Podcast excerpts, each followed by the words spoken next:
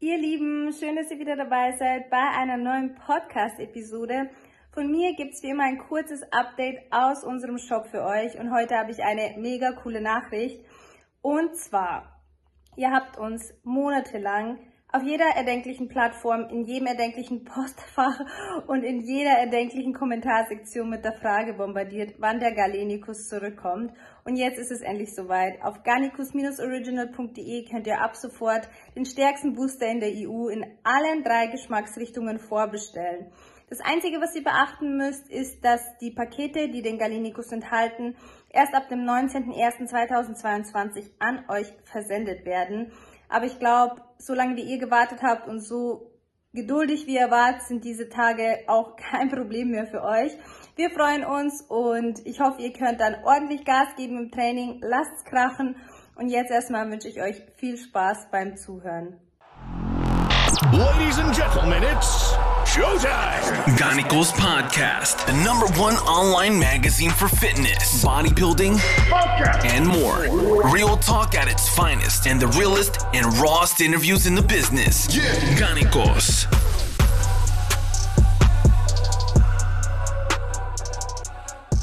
Einen wunderschönen guten Tag, meine Lieben. Ich begrüße euch zu einer neuen Episode des Garnicus Podcasts. Heute mal wieder mit einem weiblichen Gast. Ihr kennt sie eventuell aus den sozialen Medien und zwar unter dem Namen Powerlifting Princess. Nur ein bisschen anders geschrieben, muss man sagen. Im echten Leben heißt sie Panthea Supernetz und ist amtierende Vize-Europameisterin im Powerlifting und Neuzugang im Garnicus Athletenteam. Panthea, erstmal vielen Dank für deine Zeit und herzlich willkommen im Garnicus Podcast. Dankeschön, ich freue mich sehr. Ja, ich mich auch. Wir werden heute wahrscheinlich sehr viel über Powerlifting sprechen, aber wir fangen auf jeden Fall etwas allgemeiner an. Ich finde es immer ein bisschen komisch, wenn sich jemand vorstellen muss. Deshalb machen wir das hier auch nie. Und ich stelle einfach die Fragen, um dich dem Publikum so ein bisschen näher zu bringen. Also ich werde wie immer versuchen, einen roten Faden zu spinnen und alles fragen, was auf meiner Liste steht, hoffentlich. Bei dir sorgt eigentlich direkt der Name für Aufhorchen, weil der relativ untypisch ist für die Dachregion, aber trotzdem sehr interessant klingt. Magst du mal erzählen, wo der herkommt? Ja, also mein Vorname Panthea ist persisch. Meine Mhm. Eltern sind aus dem Iran, sind 1980 herum, also wenn die, als die Revolution äh, im Iran begonnen hat, nach Österreich gekommen. Und ich bin eben hier geboren, habe aber einen halb Polen, halb Österreicher geheiratet und Mhm. deswegen der Nachname Supernetz. Okay. Kannst du sagen, wie du vorher hieß, bevor ihr geheiratet habt? Ja, also auf Deutsch würde man sagen Nakai, aber auf Persisch würde man sagen Nachai. So habe ich vorher okay. geheißen. Pa- Panthea Nachai. Okay, also Eltern sind 1980 nach Österreich ausgewandert. Du bist Genau. wahrscheinlich, du bist ungefähr mein Alter, wirst ein 90er-Jahrgang sein, oder? Genau, genau. Okay, cool. Bist du eher österreichisch oder persisch aufgewachsen? Oder hast du vielleicht auch einfach das Beste aus beiden Welten erlebt? Wie würdest du das beschreiben? Mm, Also zu Hause bin ich definitiv persisch aufgewachsen. Ähm, das Interessante war nur, seit ich ein Kind bin, meine Eltern haben mit mir persisch gesprochen, aber ich habe immer Deutsch geantwortet. Mhm, okay. Und darunter leide ich aber jetzt sehr, weil meine Persischkenntnisse so, äh, also ich verstehe zwar alles, aber so richtig schön reden kann ich halt nicht. Ähm, und ja, zu Hause war halt doch immer so ein militanter, strenger Ton, also wirklich sehr, sehr ähm, konservativ und streng aufgewachsen. Mhm. Ähm, natürlich auch studieren müssen und du musst entweder Arzt, Jurist oder Ingenieur werden. Anwalt. Eine andere Möglichkeit gibt's halt Ja. einfach nicht. Ja, Ähm, aber ja, ich persönlich würde mich doch eher als sehr österreichisch einstufen, weil ich war ja auch noch nie im Iran. Also ähm, Mhm, ich okay. kenne dort nicht wirklich etwas. Äh, meine Familie ist auch nicht dort. Die sind verstreut in Österreich, Amerika, England. Ähm, deswegen habe ich jetzt nicht so viel Bezug dazu. Mhm. Wenn du schon das Thema Job ansprichst, wie lief denn deine schulische und berufliche Ausbildung ab? Oder anders gefragt, was hast du gelernt bzw. studiert und in welchem Job hat dich das heute verschlagen? Also das war sehr wild bei mir. äh, meine Eltern wollten ja immer, dass ich Medizin studiere, aber wenn ich Blut oder Nadeln sehe, kippe ich sofort Mhm. um, instant. Also Mhm. auch wenn ich Blut abnehmen gehe oder impfen gehe, das ist jedes Mal ein Riesendrama bei mir. Deswegen war das für mich nicht wirklich machbar. Ich habe zwar den Aufnahmetest gemacht, geschafft und das Ganze, aber ich habe mich halt wirklich gewehrt. Und seine, also mein Vater hat dann eben gemeint, gut, das Einzige, was jetzt noch übrig bleibt, wäre Jus. Das habe ich dann auch gemacht, aber zwei Jahre lang eher nur Party und Uni, buhuhu, weil ich auch nicht wirklich darauf Lust hatte. Und dann haben wir uns geeinigt auf ein Studium ähm, BWL und Gesundheitsmanagement, weil es mich ja Ihr doch... habt euch geeinigt. Wir haben uns geeinigt, ja. Okay. Äh, nach ein paar Jahren habe ich dann den Mut aufgebracht, ihm zu sagen, dass ich keine Lust auf Jus habe. Und dann haben wir uns Studienrichtungen ausgesucht und da hat er gesagt, okay, wenn BWL dabei ist und Gesundheitsmanagement, wenn du jetzt unbedingt etwas in der Gesundheitsbranche machen willst, dann ist das das Studium, was ich okay finde. Das habe ich dann auch in Mindeststudienzeit neben dem Job, ich habe auch Vollzeit gearbeitet in einem Fitnessstudio damals, das habe ich als äh, Studiomanager damals geführt, ähm, habe das eben zu Ende gebracht und alle waren glücklich. Mhm. Okay. Würdest du sagen, dieser militante Umgangston bei euch daheim, der hat dir eher geholfen oder geschadet? Also wenn ich dich jetzt so aus der Ferne beobachte, würde ich sagen, das hat dir schon sehr, sehr viel Positives gebracht, weil du scheinst sehr diszipliniert, kriegst so viel unter einen Hut, aber siehst du das auch so mit einem weinenden Auge eventuell? Ähm, also ich denke, dass es definitiv ein Vorteil war, aber gleichzeitig auch ein Nachteil, weil manchmal der Kopf einfach stärker ist als der Körper in jeden Belangen. Also Hm. auch jetzt beispielsweise, ich, ich arbeite Vollzeit, hab, führe einen Verein, führe eine Online-Coaching-Plattform, habe Athleten zu betreuen, studiere aber noch nebenbei. Ich mache jetzt noch Mhm. ein MBA, den habe ich noch Okay. dran gehängt. Ähm, und ja, die Arbeit ist halt doch sehr stressig und ich habe auch nebenbei mit meinem Bruder ein kleines Teppich-Business, so typisch persisch halt, das ich führe. Und das Problem ist natürlich, wenn du so viel auf einmal willst, weil dein Kopf ist halt eben so aufgewachsen, es gibt keinen Urlaub, es gibt kein Wochenende, Arbeit, Arbeit, Arbeit, Arbeit, ähm, aber der Körper nicht immer nachziehen möchte, ist es halt schon auch ein Nachteil, aber eben auch ein Vorteil, weil man relativ viel unter einem Hut bringt und relativ viel Arbeit leisten kann ähm, und es einfach kein Problem darstellt. Mhm. Deine Also Eltern hatten auch ein Teppichgeschäft. Ja, Ja. habe ich Ja. irgendwo in einer Podcast-Folge aufgeschnappt. Habt ihr das Ja. Familienbusiness weitergeführt oder habt ihr ein neues aufgemacht? Also das war so, dass ich damals, als mein Vater gestorben ist, doch äh, oder erkrankt ist, sehr jung war. Da war ich noch in der Schule und habe das nicht so Mhm. ganz verstanden, dass ich dieses Geschäft weiterführen soll. Mein Vater meinte ja auch, eine Frau im Teppichbusiness ist jetzt nicht unbedingt das Beste. Und mein Okay. Bruder sollte das weiterführen. Und mein Bruder war damals nicht unbedingt dieser Meinung. Der war immer schon sehr rebellisch Mhm. und wollte nichts machen, was der Vater macht. Aber als er dann gestorben ist oder kurz bevor er gestorben ist, ist doch mein Bruder doch wieder so quasi back to the roots gekommen und diese rebellische Phase war dann vorbei und wir haben dann zusammen gesagt, okay, äh, wir übernehmen das, so gut es halt geht. Wir haben jetzt relativ viel Zeit eigentlich verloren, ähm, aber wir schauen, dass wir das irgendwie doch noch weiterführen und das haben wir bisher so gemacht. Mhm. Wenn wir mal von der beruflichen Geschichte auf die sportliche zu sprechen kommen, ich habe in der Recherche auf unsere Folge so ein bisschen schmunzeln müssen, weil du für eine Frau mit äh, Taekwondo, Crossfit, Gewichtheben schon so einen sehr speziellen sportlichen Werdegang hast. Was hat der Papa da gesagt, als du mit den Sportarten angekommen bist? Ich kann mir vorstellen, dass er sich auch gedacht hat, Mensch, Panthea, kannst du nicht einfach tanzen, turnen, Tennis spielen, irgendwie sowas? Lustigerweise nicht. Also zum Kampfsport bin ich ja eigentlich durch ihn gekommen. Okay. Er hat nämlich damals die Meinung vertreten, dass eine Frau mit ähm, einem persischen Hintergrund oder generell einem Hintergrund, der vielleicht eben Migrationshintergrund. ist. Mhm. Ja, genau. Ähm, sorry, das ist mein Hund, der da gerade sich aufregt. Alles ähm, nicht wundern. ähm, dass sie doch sich verteidigen muss, sowohl in der Bildung, also sowohl, ähm, ja, dass sie gut gebildet ist und sich finanziell also selbstständig machen kann Mhm. und nicht abhängig ist von jemandem, aber auch körperlich. Das heißt, wenn mich jemand angreift, wenn jemand ähm, ja, Gewalt, mir Gewalt antun wollen würde, dass ich mich wehren kann. Und das wollte er eigentlich schon seit meinem Kindesalter. Mhm. Also auch damals hatte er einfach mega Panik. Der hat ja die österreichischen Schulen nicht gekannt. Der wusste ja gar nicht, was auf uns zukommt ähm, als Kinder. Der wollte, dass ich mich einfach in jeder Situation wehren kann und keine Angst empfinde und nicht in einer Schockstarre ende oder sonst was. Ähm, deswegen hat er eigentlich die Idee des Kampfsportes gehabt und Mhm, okay. die habe ich dann einfach weitergeführt. Die habe ich super gefunden. Mhm. Was du da gerade gesagt hast, finde ich interessant, weil es gibt ja auch so einen Unterschied zwischen Iran und Persien. Und ich habe aufgeschnappt, dass ihr euch eher als Perser seht. Und jetzt sagst du, dein Papa hat gesagt, er möchte, dass seine Tochter auf eigenen Beinen steht. Jetzt bin ich mhm. natürlich hier der äh, Klischee-Deutsche, der irgendwie die Klischee-Muslime vielleicht ein bisschen verurteilt. Aber ich würde jetzt nicht sagen, dass das so eine typisch muslimische Einstellung ist, dass man sagt, die Frau soll auf eigenen Beinen stehen. Da hat die doch irgendwie schon eine gewisse andere Rolle. Kann das sein, dass es diesen Unterschied zwischen Iran und Persien so ein bisschen deutlich macht?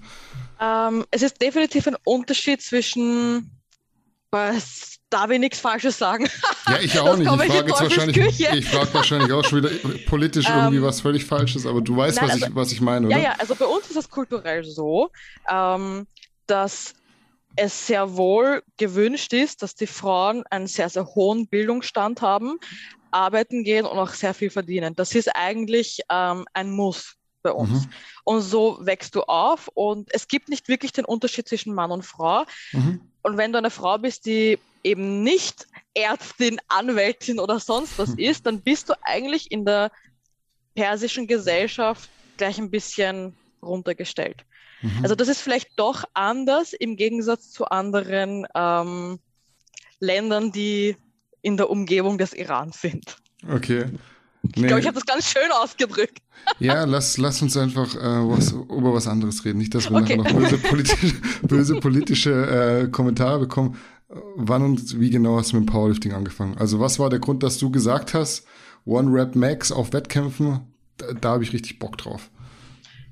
Ähm, wie hat das begonnen? Ähm, hm. Du hast Taekwondo mir, gemacht ja, und bist dann, dann irgendwann, glaube ich, zum Cross. Gemacht. Genau, okay. Zuerst Thai-Boxen gemacht, ein bisschen MMA. Dann habe ich nach einem extrem tollen, erfolgreichen Sparring gegen einen Mann, da war ich total stolz drauf, ähm, mir in der Garderobe beim Umziehen beinhart den Fuß gebrochen. Also, also nicht beim Kampf, hast du erst vom Möbel, dann hast du dann in der, in der Kabine den Fuß gebrochen. Ja, total peinlich. Und warum? Weil ich so klein bin und nicht zum Lichtschalter kommen konnte, musste ich auf einen Sessel rauf. Und dieser Stuhl war wackelig und da bin ich runtergefallen und mein Fuß war dann so in die mhm. andere Richtung. Mhm. Und der Arzt hat damals gesagt, gut, Kampfsport kannst du komplett vergessen. Das war's jetzt. Mhm. Und dann habe ich mir halt Gedanken darüber gemacht. Ich meine, vielleicht hätte ich auch nicht auf ihn hören müssen, aber damals so als 19-Jähriger hört man ja doch auf diese Autoritätsperson, der Arzt. Klar. Ähm, dann nach so zwei Jahren dachte ich mir so, okay, was gibt's denn so? Ich bin körperlich eigentlich immer schon sehr stark gewesen, auch im Turnunterricht immer mit den Burschen gewesen. Ich konnte, durfte nie mit den Frauen trainieren, zum Beispiel auch beim Abschießen musste ich dann immer mit den Männern trainieren.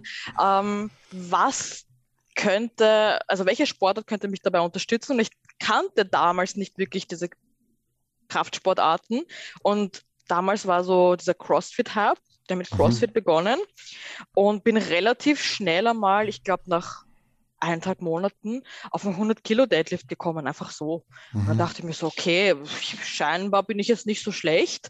Ähm, machen wir mal Gewichtheben. Mhm. Gewichtheben war eine Katastrophe. Also meine Mobility dafür, die ist auch bis heute nicht gegeben. Und ich habe Sachen einfach aus dem Stand gerissen oder aus dem Stand versucht ähm, über Kopf zu bekommen, weil ich in keine mhm. Kniebeugeposition gekommen bin, weil ich das nicht verstanden habe, wie ich dafür stehen muss. Und nachdem ich einfach gemerkt habe, okay, beim Gewichtheben geht es nicht so viel weiter, vielleicht fehlen mir auch die Bezugspersonen, auch das Wissen dazu. Und damals war es halt auch nicht so populär wie jetzt. Ähm, mhm. schau mal, was für Sportarten es noch gibt. Da habe ich meinen jetzigen Mann kennengelernt und der hat mir von Powerlifting erzählt. Mhm. Und ich habe das überhaupt nicht verstanden. Ich denke mir so, ich gehe da zu einem Wettkampf, um um eine Wiederholung zu machen? Das macht ja überhaupt keinen Sinn. Wieso mache ich nicht zehn Wiederholungen? Was ist das für eine komische Meme-Sportart? Also ja. ich habe ihn zuerst voll, also ich habe ihn richtig verarscht. Ich habe echt gesagt, das ist, das, das kannst du doch nicht als Sport bezeichnen. Aber irgendwie habe ich dann immer gesehen, okay, der hat viel mehr Spaß als ich im Training. Ich musste dauernd 10er Wiederholungen und 15er machen und bin dann jedes Mal so komplett out of this world und kriegt keine Luft. Und der macht das so zwei, drei Wiederholungen, strengt sich da ein bisschen an und hat voll viel Spaß dabei und jedes Mal irgendwie ein Erfolgserlebnis. Ja. Das ist doch viel cooler. Und dann habe ich 2015 auch damit begonnen. Okay, es war gar nicht so, dass du gesagt hast, geil, damit fange ich jetzt an, das ist richtig, richtig meins, sondern du musstest so ein gar bisschen nicht. dahin gebracht werden. Genau, ich musste dahin gebracht werden und ich musste auch erst äh, den Gefallen an den Sport finden. Und damals gab es auch nicht so viele Leute, die das machen, schon gar nicht in Österreich. Auch mhm. weltweit, wenn du so auf Instagram, Instagram geschaut hast, gab es nicht wirklich viel Powerlifting-Content. Also musste man sich wirklich so, wie so ein bisschen so in den 2000ern irgendwie, alles mühsam ähm, erarbeiten und das Wissen wirklich mühsamst aus irgendwelchen Büchern oder teilweise auf YouTube oder Dokumentationen irgendwie, ja, finden. Das war mhm. relativ schwierig damals. Mhm. Aber jetzt ist es ja überhaupt kein Problem mehr. Hm, wie schnell hat sich herauskristallisiert oder wie schnell hat dein Mann, der Markus, gemerkt, oh, die Panthera hat schon das Zeug dazu, ein bisschen erfolgreicher zu werden in dem Sport? Ähm, ich habe mit Bankdrücken begonnen, mit, glaube ich, 30 Kilo und war dann innerhalb von den nächsten zwei Monaten auf fast 70. Und da hat er gesehen, hm. so, hm, die ganzen anderen Frauen haben halt echte Struggles, einfach nur die leere Handel zu bewegen und sie macht das da einfach mit 70 Kilo. Also vielleicht bringen wir sie weiter. Und bei der Beuge war er auch der erste Mensch, obwohl ich in vielen Gewichtshebervereinen war, der mir eine tiefe Kniebeuge zeigen konnte. Ich, ich bin damals nicht tief gekommen, das ging einfach irgendwie nicht. Mhm. Und der hat mir das dann beigebracht und wir haben, glaube ich, begonnen mit 40 Kilo in der Kniebeuge. Und dann war ich bei der Staatsmeisterschaft sieben Monate später und habe 130 einfach so gebeugt. Mhm. Und da habe ich gemerkt, okay, vielleicht bin ich gar nicht so untalentiert. Vielleicht könnte ich es ja mal zu etwas bringen. Mhm. Kann man im Powerlifting, würdest du sagen, von Talent sprechen oder ist es einfach auch schon so eine gewisse genetische Gegebenheit, dass du einfach gute Hebelverhältnisse hast? Wir werden da wahrscheinlich nachher nochmal drauf zu sprechen kommen, mhm. aber du sagst es gerade mit Talent. Ist es wirklich so ein Talent auch für, klar, du hast Kampfsport gemacht, Bewegungsabläufe, aber ich stelle mir jetzt mich so als Powerlifter vor, ich glaube, ich hätte nicht so die perfekten Hebel dafür. Also ich muss sagen, ich habe eigentlich auch überhaupt nicht die perfekten Hebel dafür. Okay. Ähm, es ist sicher eine Mischung aus Genetik, dass ich relativ schnell auch ähm, Muskelmasse aufbaue und relativ schnell eben stark werde. Natürlich nicht so schnell wie jetzt eine Weltmeisterin oder sonst was. Klar, das ist ein ganz anderes Level, aber sicher schneller als der 0815 Mensch. Mhm. Deswegen denke ich schon, dass ich da bevorzugt bin, aber hebeltechnisch bin ich definitiv nicht bevorzugt. Das musste ich mir sehr, sehr hart erarbeiten. Aber also ich denke schon, dass jeder Powerlifting machen kann, aber um richtig gut zu werden, brauchst du definitiv die richtige Genetik dafür. Auch die Genetik in Bezug auf, ich bleibe verletzungsfrei ich meine, es gibt Leute, die schauen eine Handel an und haben einen Bandscheibenvorfall und es gibt Leute, die heben so rund, da, da, da wird dir schlecht und dir mhm. passiert einfach gar nichts. Ja. Also, dass du einfach ähm, verletzungsfrei bleibst, dass du relativ viel trainieren kannst, ohne sehr, sehr viel Fatigue aufzubauen. Ähm, es gibt ja auch Leute, die trainieren einmal die Woche und haben trotzdem zwei Wochen Muskelkater. Da gibt es andere, wie ich, ich baller fünf, sechs Mal die Woche und es passiert nichts. Ich wünsche mir einen Muskelkater, beziehungsweise ich wünsche mir, ähm, dass ich einmal viel, äh, also dass es mich einfach ein bisschen mehr anstrengt. Also mhm. ich bin da, glaube ich, ja, genetisch einfach ein bisschen bevorzugt. Und ja, deswegen denke ich, um Weltmeister zu werden und um richtig weit oben zu stehen, brauchst du beides. Du musst talentiert sein, du musst ehrgeizig sein, du musst auch die mentale Komponente besitzen, dass du, dass dein Kopf es halt auch will. Körperlich ein bisschen bevorzugt sein, und dann bist, hast du eigentlich das Whole Package. Aber wenn jetzt jemand herkommt, ich habe auch relativ viele Leute bei mir im Verein, die wirklich alles geben. Da passt das mental, der gibt sich so viel Mühe im Training, aber der hat einfach nicht die Voraussetzungen körperlich, die jemand anderer hat. Und der trainiert seit 15 Jahren und ist jetzt dort, wo jemand, der eine 0815 Genetik hat, nach zwei Jahren ist. Mhm. Und das passiert nun mal. Und das ist nun mal so und das muss man leider akzeptieren. Nicht jeder mhm. kann an die Spitze. Mhm. Was waren denn von vornherein die größten Stärken und Schwächen, die sich bei dir so herauskristallisiert haben? Und was war vielleicht die Schwäche, die du bislang am meisten hast ausmerzen können? Ähm, also ich habe sowohl eine Stärke und eine Schwäche, die eigentlich dasselbe ist. Und das ist mein Kopf.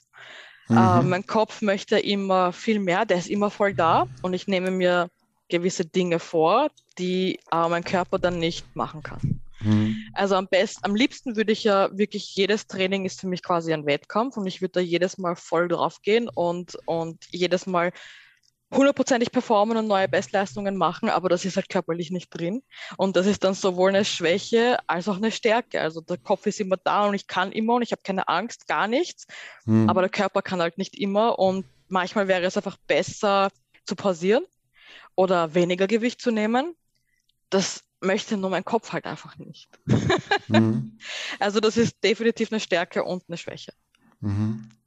Und hast du damit gelernt, umzugehen? Also hast du diese, diesen schwachen Teil in Mindset, hast du zu einer Stärke umgewandelt, dass du es wirklich kanalisieren und am Punkt, wo es nötig ist, abrufen kannst? Äh, ähm, hm. Nein. Nein. Also ich habe noch immer nicht gelernt, es zu akzeptieren, wenn ich mal nicht kann. Weil ich, ich denke dann immer noch tagelang und wochenlang darüber nach und analysiere die Videos und versuche einen Fehler zu finden, warum hat jetzt das und das nicht geklappt und sollte einfach einsehen, dass es deswegen nicht geklappt hat, weil ich einfach müde war. Und das ist schwierig einzusehen, immer noch für mich. Es ist schon mhm. mal besser als vor ein paar Jahren. Vor ein paar Jahren habe ich das überhaupt nicht eingesehen und bin dann am nächsten Tag wieder, habe das wieder versucht und es ging schon wieder nicht. Und ich dachte, das, das, das ist inakzeptabel. Äh, mittlerweile kann ich es zumindest akzeptieren und versuchen, mental runterzukommen. Mhm. Es ist mhm. schon mal ein Schritt in die richtige Richtung, aber es ist noch immer nicht so, dass ich sage, okay, das ist jetzt so, ich akzeptiere es. Das kann ich leider noch immer nicht. Ist es nicht mental, psychisch total zermürbend teilweise, wenn du dir da so wochenlang Gedanken drüber machst, warum jetzt die Sache nicht funktioniert hat? Vermutlich schon, aber ich, ich schaffe es nicht anders. Mhm. Ich, ich muss es. Und dann muss ich auch mit so vielen Leuten darüber reden, mit vielen verschiedenen Coaches. Schau dir das an und was denkst du darüber, etc., weil ich dann einfach nicht loslassen kann. Das ist, aber wiederum habe ich auch wirklich heftig an meiner Technik dadurch gearbeitet und immer wieder auf neue Sachen gekommen und immer wieder Sachen verbessert, genau durch diese Überanalyse teilweise von meinen Lifts. Mhm. Wie ist es körperlich? Jetzt hast du psychisch-mental angesprochen. Hattest du da eine Schwäche, wo du jetzt sagen würdest, das ist eigentlich keine Schwäche mehr, das ist eigentlich eher eine Stärke. Also wenn man im Bodybuilding von einem Phil Heath redet, da hat man immer gesagt, der Rücken war eine Schwäche und den hat er irgendwann zu einer Stärke gemacht. Hast du sowas bei dir auch beobachten können? Ja, ja. ähm, und zwar mein Deadlift.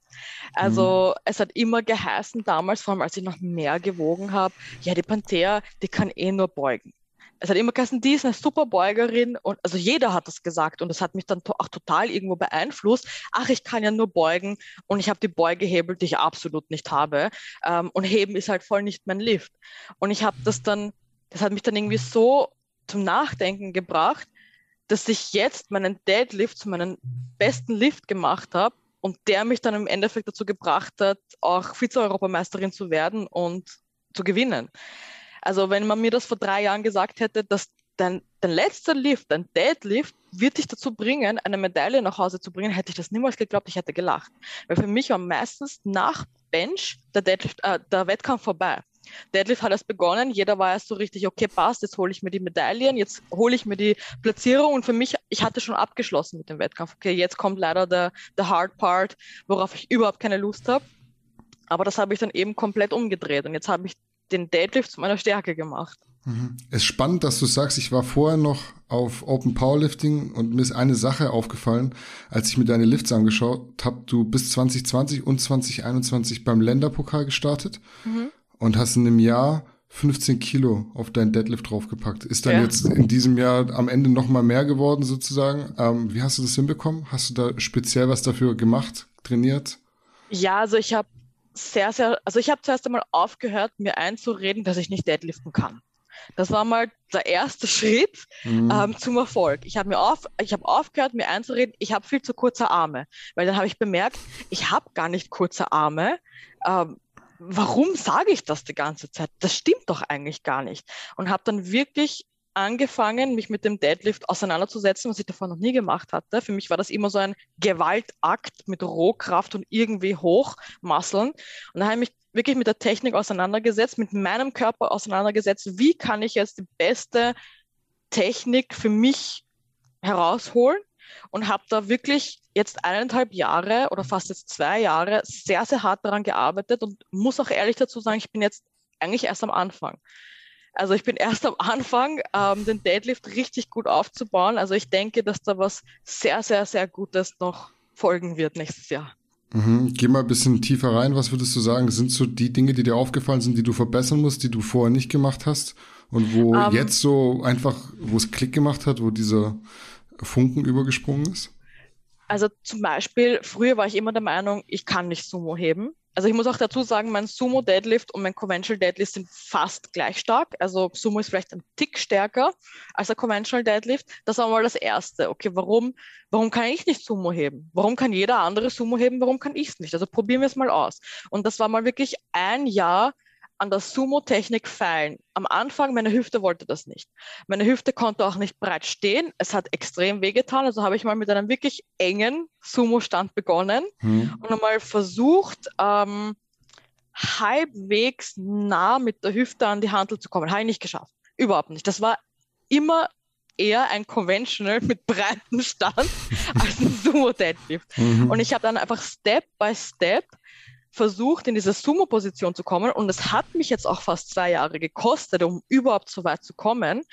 Und diese, diese Geduld musst du auch einmal haben. Die meisten sagen nach zwei Monaten, nee, keine Lust mehr. Meine Hüfte kann das nicht. Ich habe an der Mobility weitergearbeitet, weiter daran gearbeitet, dass eben der Gluteus in die richtige Position kommt, dass ich meine Beine aufbaue, dass es vom Boden besser weggeht. Ich habe irrsinnig viele Variationen geballert, damit ich einfach diese Bodenkraft bekomme, dass ich geduldiger vom Boden werde beim Abheben und nicht mehr anreiße. Also es waren wirklich sehr, sehr viele Schritte, die dann zu einem halbwegs passablen Sumo Deadlift geführt haben. Mhm. mhm. Und jetzt Wie bin ich immer noch dabei. Ja, und das ist ein äh, Prozess, der einfach fortwährt wahrscheinlich. Da wirst du genau. in fünf Jahren immer noch sagen, wenn ich hier noch in dem Moment ein bisschen mehr ja. die Hüfte in die Richtung und das genau. ja wirklich, das dann auch am Wettkampftag abzurufen, genau. ist die große Kunst. Genau, das war auch ganz lustig, weil ich habe dem Nationaltrainer damals bei der EM gesagt, was er mir genau zurufen muss, in welchem Moment im Deadlift. Mhm. Ebenfalls auch beim Benchen, dass ich es nicht vergesse, weil jeder, jeder Part der Bewegung, also in jedem Part der Bewegung muss ich etwas anderes machen. Das sind derweil noch so viele Sachen, an die ich denken muss, weil ich halt noch nicht so routiniert bin in der Technik, dass ich es teilweise vergesse. Und das hat er auch gemacht und es hat dann auch super geklappt. Ja, es hört sich jetzt für den einen oder anderen vielleicht ein bisschen doof an, vergessen, ja. was man da macht, aber du bist äh, eine Dame, die dann äh, mit 110 Kilo bei einem Körpergewicht von knapp 63 Kilo äh, Bankdrücken macht. Ja. Wenn da irgendwas schief geht, ist So ist so es. Cool. Es ist vor allem auch sehr technisch. Also ich bin jetzt nicht so gut in der Brücke bei der, beim Bankdrücken, ich bin nicht so mobil, aber was auch viele Männer vergessen, ist, dass Frauen eine Brust haben und die ist weich. Mhm. Und du kannst da überall einsinken, wenn du keine Kontrolle über, über die Brustposition hast. Und wenn du einmal falsch ablegst, sinkt auch mehr ein, weil du weiter unten bist als oben beispielsweise. Ja. Das sind so Sachen, die einfach Männer nicht ganz verstehen oder nicht verstehen möchten, dass das halt wirklich schwierig ist. Ähm, außer natürlich, man legt unter der Brust ab, was jetzt bei meinen Hebeln einfach nicht geht. Ich muss direkt mhm. auf der Brust äh, ablegen und dafür brauche ich einen gewissen Ellbogenwinkel, dafür brauche ich einen gewissen Handgelenkswinkel, damit diese Stelle auch immer gleich ist. Und ich muss es auch immer beobachten und beim Wegdrücken muss ich halt nach hinten drücken, weil eben mein Weg jetzt nicht so kurz ist. Weil wenn ich jetzt beispielsweise gerade drücken würde, würde mir die Handel einfach auf, auf die Hüfte fallen.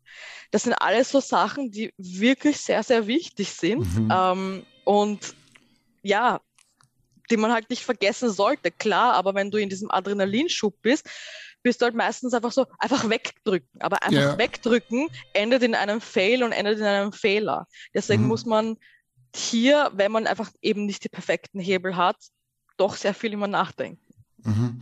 Wie gehst du im Großen und Ganzen an dein eigenes Training ran? Nimmst du dir da die Zeit, um es passend zu machen oder hast du schon eine möglichst effiziente Lösung für dich gefunden? Ich frage deshalb, weil du hast schon gesagt, wie viel in deinen Tag passen muss und wie beschäftigt du bist. Gibt es da irgendwie so Effizienz-Tweaks, die du nutzt, um ja. schnell ans Ziel zu kommen? Ja, definitiv. Also ich habe so eine Liste für jeden Lift ähm, und eine Warm-up-Routine für jeden Lift und das mache ich einfach jedes Mal. Und auf dieser Liste stehen auch eben so Sachen drauf, so Fehler, die ich mache, wenn ich unkonzentriert bin oder zu gehypt bin oder zu aggressiv bin und die gehe ich dann durch das darf er nicht machen, das darf er nicht machen, bla bla bla, damit das Training eben effizient ist und ich nicht alles wiederholen muss oder mich dann ärgern muss, warum habe ich jetzt wieder das und das nicht gemacht.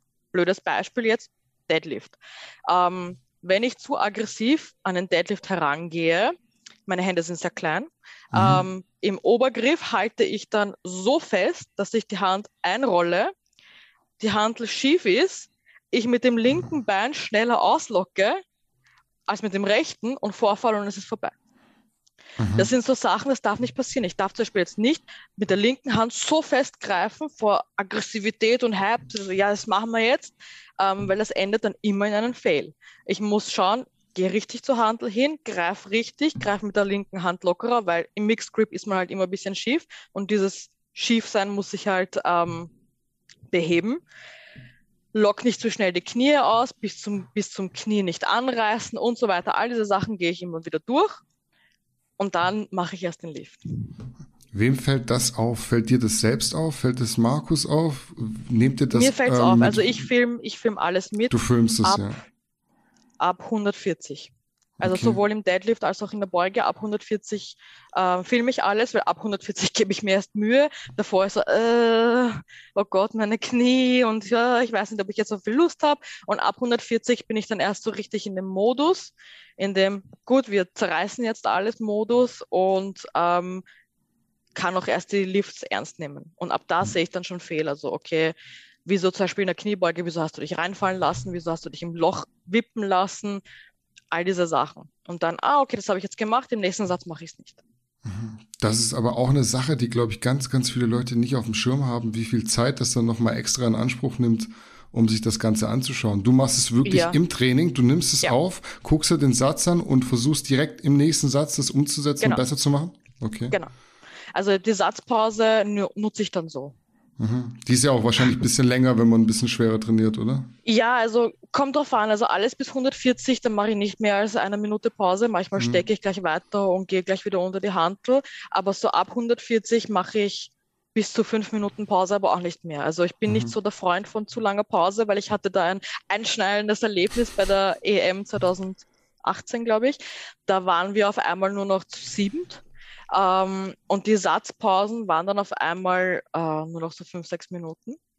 Äh, und ich war aber zwölf Minuten gewöhnt. Ich war komplett, ich war komplett am Ende. Also ich konnte das lungentechnisch auch überhaupt nicht aushalten. Man lacht, ja, du hast nur eine Wiederholung zu machen, Ja. aber die ganze Pressatmung und so, das war einfach zu heftig, bis ich mich mal wieder beruhigt habe. Das sind schon mal fünf Minuten vergangen und dann muss ich aber schon wieder zum nächsten ähm, Lift. Deswegen habe ich mich dran gewöhnt, relativ kurze Satzpausen zu machen. Beim Bankdrücken wurde mir das leider zum Verhängnis dieses Jahr. Da war ich nur noch zu zwei Minuten Satzpausen gewöhnt. Und ich war dann bei der WM, bin zwar Dritter geworden, aber es hätte doch besser sein können, in einer Gruppe mit 17 Personen Mhm. und ich hatte 20 Minuten Satzpause. Also ich konnte weder den zweiten noch den dritten machen, obwohl der Erstversuch, mein Opener, mit dem ich dann Dritter geworden bin, mit 105, ähm, sau leicht waren. Aber durch diese 20-minütige Satzpause war ich komplett draußen. Ich war komplett kalt. Ich, ich lock die 107 aus und denke mir so, boah, wieso erschlägt mich das jetzt so? Na klar, du bist komplett kalt und bist schon, kannst schon nach Hause gehen essen. Und das wurde mir dann zum Beispiel zum Verhängnis. Was habe ich daraus gelernt, wenn nochmal so 20 Minuten Satzpausen sind? Ich gehe hinten drücken. Ich mache Ja. jede dritte, vierte Minute noch einen Satz. Mhm. Das ist jetzt so die Frage, die ich gestellt hätte. Wenn du jetzt einfach nicht die Puste hast, um schnell wieder drücken zu können, das kannst du lernen. Also da kannst du sagen, alles Ja. klar, ich mache im Training einfach kürzere Satzpausen, um mich drauf zu primen. Aber wenn es mal länger dauert, natürlich, das ist so auf der, ein, auf der einen Seite im Training nicht lernbar, weil das Ja. hat nichts mit Puste zu tun, aber du wirst halt kalt. Und da Ja. hast du wieder genau das gleiche Risiko auf der anderen Seite der Medaille. So ist es. Ja. So ist es. Also egal wie man es macht, man macht es eh nicht richtig. Mhm, sowieso. Äh, wenn wir kurz über Einschränkungen reden, beziehungsweise da bleiben, du hast einen Fuß angesprochen, der war gebrochen, das wird dich mobility-technisch wahrscheinlich immer so dauerhaft ein bisschen begleiten. Ja. Die Brücke hast du gesagt. Gibt es noch andere Verletzungen oder Einschränkungen, Also, die du dir im ja. Laufe deiner Karriere zugezogen hast? Also beim Thai-Boxen habe ich mir beide Handgelenke gebrochen und so gut wie jeden Finger. Ähm, ja. Bist also gemacht jetzt fürs Powerlifting. Eigentlich ist alles, alles perfekt dafür. Also das war wirklich heftig und beim Gewichtheben habe ich mir die Supraspinatus-Szene komplett abgerissen. Aber im Powerlifting selbst ist mir eigentlich noch nie was Grobes passiert. Immer nur so Kleinigkeiten. Manchmal zwickt das Knie, manchmal zwickt der Gluteus. Dann gehst du das halt ausmassieren, denkst wieder dran, okay, ich sollte vielleicht doch wieder einen Physio besuchen, doch wieder die Mobility-Routine machen, wie es jetzt beispielsweise bei mir der Fall ist. Ähm, und das war sonst habe ich eigentlich noch nie was. Naja, oh ja, ich habe mir einmal das Handgelenk entzündet, weil ich siebenmal die Woche gebencht habe. Das war dann ein bisschen zu viel. Mhm, Aber bisschen. sonst, sonst nichts. Also ich bin da Gott sei Dank noch sehr gesegnet. Mhm. Und wie beeinträchtigt dich jetzt quasi, dass die Handgelenke, diese verletzte, damals verletzte Supraspinatus-Szene, ist es was, was du merkst noch oder ist es einfach Ja. so gut geworden wieder? Ah Ja, ich habe auch noch im AC-Gelenk Arthrose, also das ist auch nicht so toll. Das hatte ich aber alles schon vor dem Powerlifting. Also es ist nicht durchs Powerlifting gekommen, es war schon davor. Es hat mich schon eingeschränkt. Also die Schulter und diese Supraspinatus-Szene hat mich insofern eingeschränkt, dass ich damals ohne eine richtigen Brücke, ohne eine richtigen Schulter zurückziehen, richtige Schmerzen hatte. Das hat sich dann aber wiederum gelegt, als ich gelernt habe, wie man eine Brücke macht und wie man die Schultern hinten lässt. Ähm, was mich noch einschränkt, ja, ich kann beispielsweise keinen Jab Grip machen beim Bankdrücken, weil meine Handgelenke das nicht wollen. Die sind, also die kannst du nicht einmal so verbiegen, die sind Okay. so steif und Mhm. ungelenkig, dass es einfach nicht geht. Ich denke, dass ich beispielsweise mit einem Jab Grip wieder ein paar Kilo mehr herausholen könnte, weil der Weg kürzer wäre. Das beeinschränkt mich schon. Und natürlich in der Kniebeuge das Fußgelenk. Ähm, das ist also ich komme gar nicht mit dem Knie vor, egal wie viel du mit den Physios arbeitest. Das ist einfach ein bisschen falsch zusammengewachsen. Das ist einfach so. Und da muss ich einfach, habe ich einfach eine Kniebeuge für mich gefunden, die vielleicht eben nicht die beste ist für mich. Eine andere wäre besser, aber nochmal das, den Fuß brechen tue ich nicht. Mhm. Ähm, ich habe einfach eine Kniebeuge gefunden, wo ich nicht so viel Knievorschub habe und trotzdem in eine passable IPF-Tiefe komme. Mhm. Hätten sie wahrscheinlich auch damals direkt nach der OP äh, was machen können und haben es halt einfach nicht gemacht, weil sie Genau. nicht auch wussten, wofür brauchst du das Genau, eventuell mal. genau.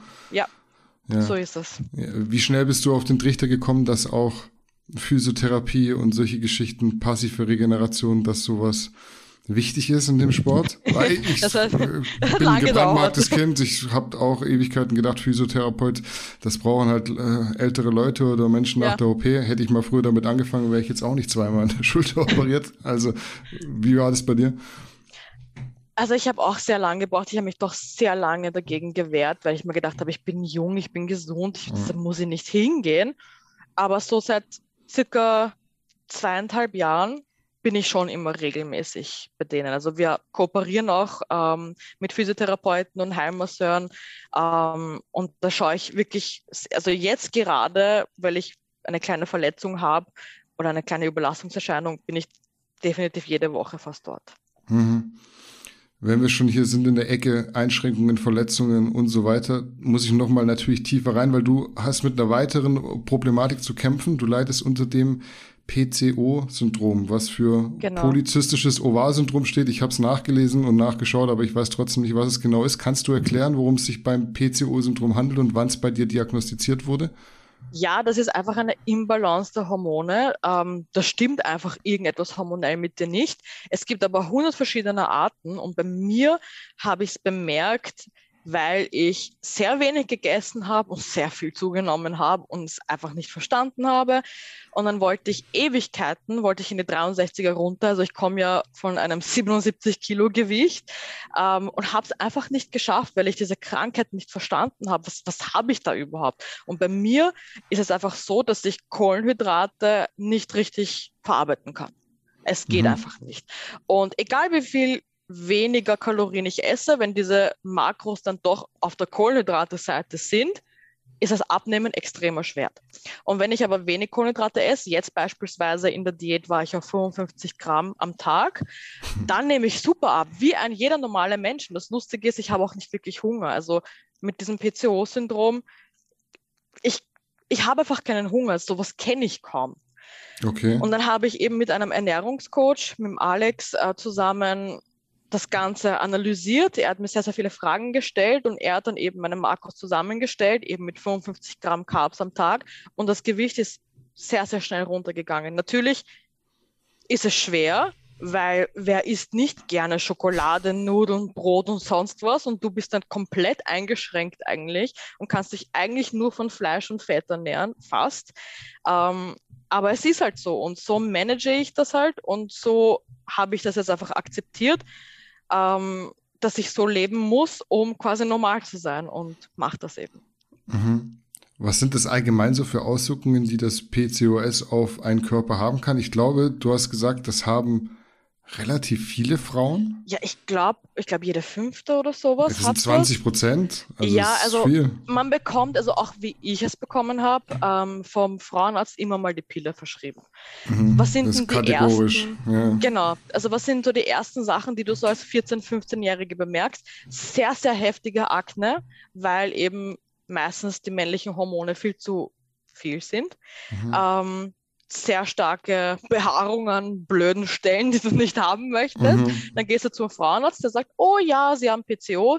Durch einen Bluttest und durch einen Ultraschall der Eierstöcke sieht man das.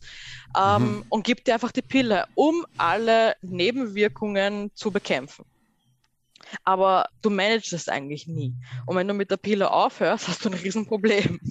Weil dann mhm. schaust du wieder aus wie ja, komplett behaart, aber die Haare am Kopf sind nicht da. Also wirklich typisch wie bei einem Mann. Überall mhm. anders hast du Haare, Haare am Kopf verschwinden, mhm. Stimmungsschwankungen sehr in die aggressive Richtung und natürlich obendrauf das Zunehmen, beziehungsweise wenn du zunimmst, wird das Ganze schlimmer. Der ganze Kreis, also es ist ein Teufelskreis, der immer heftiger und heftiger wird und es wiederum schwieriger ist abzunehmen. Also mhm. Also es ist eigentlich echt eine Katastrophe. Und was macht man? Also kriegt man Medikamente dann dagegen oder Nein, du bekommst lernt man damit zu leben? Die, ja, du bekommst eigentlich nur die Pille und oder Metformin. Ähm, das ist so ein Zuckermittel. Mhm, mh, ja, ähm, um Typ 2 Diabetiker ist das so ein bisschen. Genau, das bekommst du meistens verschrieben, ähm, damit du eben das normale Essen verarbeiten kannst. Ja. Genau. Ähm, aber ansonsten, die, die Ärzte in Österreich kennen sich dann nicht wirklich gut damit aus deswegen bin ich eben ähm, zu meinem Ernährungscoach gegangen, weil der hat sich sehr, sehr gut dabei ausgekannt. Der hat sich selber aufgrund von Eigeninteresse damit beschäftigt und konnte mir dann wirklich gut helfen damit. Mhm. Nimmst du die Pille dann jetzt noch? Also ich nehme keine Östrogenpille, weil ich habe bemerkt, dass die Östrogenpille einen leichten Einfluss in meiner Leistung hatte. Mhm. Ich nehme jetzt eine östrogenfreie Pille meine Nebenwirkungen sind trotzdem da, aber dadurch, dass ich durch die Ernährung und durch viel Schlaf ähm, in, in den Griff bekommen habe, kann ich es eben durch diese zwei Faktoren sehr, sehr gut steuern. Mhm, jetzt mal blöde Frage, eine Frau, die Kinder bekommen möchte und unter PCOS leidet, die dann Schwierig. keine Pille nimmt, ist doch scheiße, oder?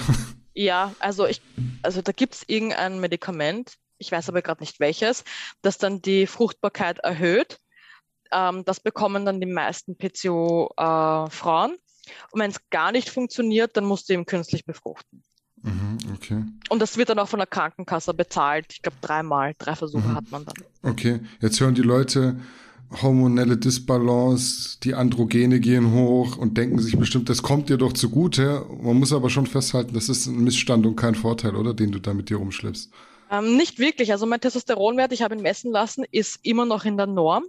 Mhm. Also ich sehe jetzt den Vorteil nicht unbedingt, aber es könnte trotzdem natürlich sein, wenn die Androgene hoch sind, dass ich eventuell etwas besser regeneriere, eventuell ein bisschen härter trainieren kann. Kann alles sein, ich weiß es mhm. nicht. Aber es mhm. kann gut möglich sein. Mhm. Es gibt ja auch sehr, sehr viele Profisportlerinnen, auch bei der Olympia, die auch PCOS haben. Also viele Frauen, die sehr, sehr gut im Sport sind, haben PCOS. Mhm. Okay schwierig. Ich würde jetzt fragen, ist vielleicht äh, das der Grund, warum du nicht noch besser ist, bist oder ist es der Grund, dass du so gut bist? Weil es hat ja trotzdem auch Einschränkungen. Also es ist ja nicht so, dass, es, ja. dass du dann alles essen kannst, dass du alles super verträgst. Das ist ja irgendwie immer das ein stimmt. lachendes, ein weinendes Auge am Ende. Das stimmt. Ich meine, es gibt auch viele PCO-Frauen, die kein Problem mit dem Essen haben. Also die sind halt natürlich giftet. Aber bei mir, also in der heißesten Diätphase, da war ich also sind wir runtergegangen bis zu 1400 Kalorien. Und das ist halt dann schon sehr heftig. Mhm. Also, was, was bedeutet ja. das für deine Ernährung allgemein? Also worauf musst du genau achten? Du hast schon gesagt, sehr fett, sehr proteinlastig, wenig Kohlenhydrate. Ja. Ist dann so viel Fleisch, viel Eier und so? Ja. ja. ja. Du und isst aber gerne Kohlenhydrate? Ja. Ja. ja. Also, also ich bin eigentlich voller Kohlenhydrate-Mensch. Ich könnte mich jeden Tag von irgendwas Süßem ernähren ähm, und kann es halt nicht und das ist extrem traurig. Also das ist, mhm. es ist schon ein bisschen belastend, aber du machst es einfach, um gesund zu bleiben.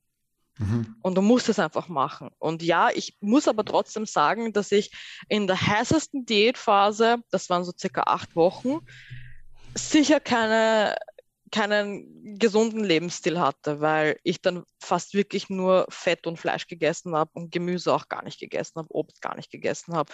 Hätte ich essen können, habe ich aber nicht gemacht, weil ich dann lieber Lebensmittel nehmen wollte, die Fett und Eiweiß haben, die halt halbwegs gut schmecken, aber dann doch eher verarbeitete, ungesunde Sachen sind. Aber ich dachte mir, so kurzfristig ist es egal. Aber ja, angenehm ist es nicht. Wie sieht denn so ein äh, Tag bei dir aus, ernährungstechnisch? Oh je. ähm, kommt eben drauf an, wenn ich jetzt kurz vorm Wettkampf bin und bei mir ist es halt wirklich sehr, sehr schwierig, die letzten eineinhalb Kilo, ich meine, Leute lachen darüber, eineinhalb Kilo ist doch, das ist auch überhaupt nicht schwer abzunehmen. Für mich schon, weil ich kann auch mit dem Wasserhaushalt überhaupt nicht spielen. Das funktioniert einfach nicht. Also ich muss wirklich auf echte Art und Weise runter. Ja, da bin ich natürlich aufgestanden und habe zuerst mal einen Proteinpudding gegessen. Ähm, und da hast du schon mal schon relativ viel von deinen Cups aufgegessen und denkst dir so, upsie. Aber so hat fast jeder Tag ausgeschaut. Dann habe ich 500 Gramm Faschiertes gegessen ähm, mit nichts dazu. Mhm. Und am Abend, ich sag's ganz ehrlich, es klingt, jetzt werde ich extrem viel Hate bekommen. Am Abend habe ich irgendwelche Ach, Putenknabbernosse gegessen. Das war's. nee. Ja. That's it. Und ja, Eier. du Fett dazu. brauchst noch. Ja, Ja. das war's. Also auch natürlich verdauungstechnisch war das eine Katastrophe, aber ich habe dann eben noch die letzten Kilos, die mir gefehlt haben, gut abnehmen können. Funktionierst du darunter gut? Also es ist so das eine, dass man Kohlenhydrate gerne mag und die gerne isst, aber vielleicht tun sie dann jedem der speziellen Person doch nicht so gut. Wie ist es bei dir? Bist du auf Fett mittlerweile einfach standardisiert oder ist es auch so von, ich sag mal, von der Genetik her so, dass du besser unter Fett als unter Kohlenhydraten läufst? Ich glaube, es ist wahrscheinlich auch genetik, be genetisch besser so, weil beispielsweise, wenn ich jetzt Kohlenhydrate esse, ähm, mein Zucker geht zu hoch, also es ist nicht normal. Ich werde dadurch müde und möchte eigentlich nur schlafen. Und das nächste ist halt auch durch dieses PCO habe ich halt auch noch eine andere Nebenwirkung, und zwar, dass ich Gluten nicht vertrage, auch wenn ich sehr gerne esse, Mhm, ja. ähm, dass ich halt dann extrem aufgebläht bin und das Training wirklich darunter leidet, vor allem wenn du mit anderen trainieren bist und jetzt nicht unbedingt einen aufgeblähten Bauch haben solltest, weil das peinlich Mhm. ist, ähm, ist es einfach nur unangenehm. Also ich funktioniere sicher besser, wenn ich weniger Kohlenhydrate esse. Mhm. Jetzt haben wir schon über Hormone gesprochen. Ich habe noch einen Blog über Coaching, aber so einen Zwischenabstecher zum Thema Doping können wir auf jeden Fall noch machen. Passt ja auch ganz gut. Wie gesagt, wir haben über Androgene gesprochen. Kannst du mal Ja. auf den Punkt bringen für dich, warum leistungssteigernde Substanzen, nenne ich sie mal so allgemein gesagt, Ja. keine Option sind oder waren? Ja, also ich habe mich für einen Verband entschieden, der getestet ist. Mhm. Ähm, warum habe ich mich für den entschieden? Weil der doch relativ viel Prestige hat und ich davon ausgehen kann, dass zumindest der Großteil der Frauen auch wirklich getestet sind und auch wirklich nichts nehmen. Ich sage absichtlich der Großteil. Bei vielen Mhm. Ländern ist es halt doch offensichtlich, dass es nicht der Fall ist. Ähm, ich habe mich für den entschieden und da muss ich mich auch an die Spielregeln halten. Meiner Meinung nach. Mhm. Ähm, und ich halte mich an die Spielregeln. Ähm, ich bin auch im Adams drinnen, also ich bin im WADA ähm, Pool drinnen. Das heißt, Ja. ich werde auch out of competition ständig getestet. Die kommen zu mir nach Hause, entnehmen mir Blut und Urin und das wird dann eben eingeschickt, um zu schauen, ob ich halt wirklich clean bin oder nicht. Ähm, und daran halte ich mich einfach. Das, Also mehr Gründe gibt es dafür nicht. Mhm. Dieses Adams ist dieses System, wo du auch eintragen musst, wann du wo, Wo in Urlaub bin. gehst und sowas. Genau. genau. Okay, wie das oft ist sowas schon spannend in vorgekommen? Thailand. Ja. Sehr oft. Also sie waren auch schon bei mir in der Arbeit, Mhm. ähm, haben dann von meinem Chef mir das Blut abgenommen. Also ja, ich sage das auch immer meinen, äh, meinem Chef, dass es passieren kann, dass er sich nicht wundern soll. Und ja, also sehr, sehr oft. Also schon allein seit, seit Juli wurde ich bisher fünfmal getestet. Bis Okay. Dezember. Okay, das ist, ja, kann sich die äh, oder können sich die Natural Bodybuilding Verbände ein bisschen was abschauen, weil das ist ja, Ja. echt häufig. Also da wurden, glaube ich, Ja. manche noch nie getestet und du Ja. fünfmal innerhalb von nicht Mhm. mal einem halben Jahr. Das ist Mhm. schon krass. Mhm. Das war aber der einzige Grund, dass du sagst, du möchtest dich an die Spielregeln halten. Jetzt mal so Gedankenspiel, die Spielregeln gäbe es Ja. nicht. Ja, und ähm, weil ich einfach auch ein bisschen Angst habe vor den Nebenwirkungen, ähm, weil es halt bei den Frauen doch offensichtlicher ist als bei Männern. Ähm, und ich erstens Angst habe, sehr viel Respekt davor habe und ich mich einfach nicht mit meinem Körper spielen will, weil ich eh schon PCOS habe. Und wenn ich mir jetzt vorstelle, dass ich mir jetzt noch irgendwas hinzufüge, was passiert da mit meinem Körper? Ich weiß es nicht. Also ich, hab, ich hätte da einfach viel zu viel Angst vor den Nebenwirkungen. Mhm. Wie ist so dein Blick auf andere Frauen, die sich Doping zu Hilfe nehmen? Gerade beim weiblichen Geschlecht, du sagst es schon, ist es nochmal was anderes als bei Männern?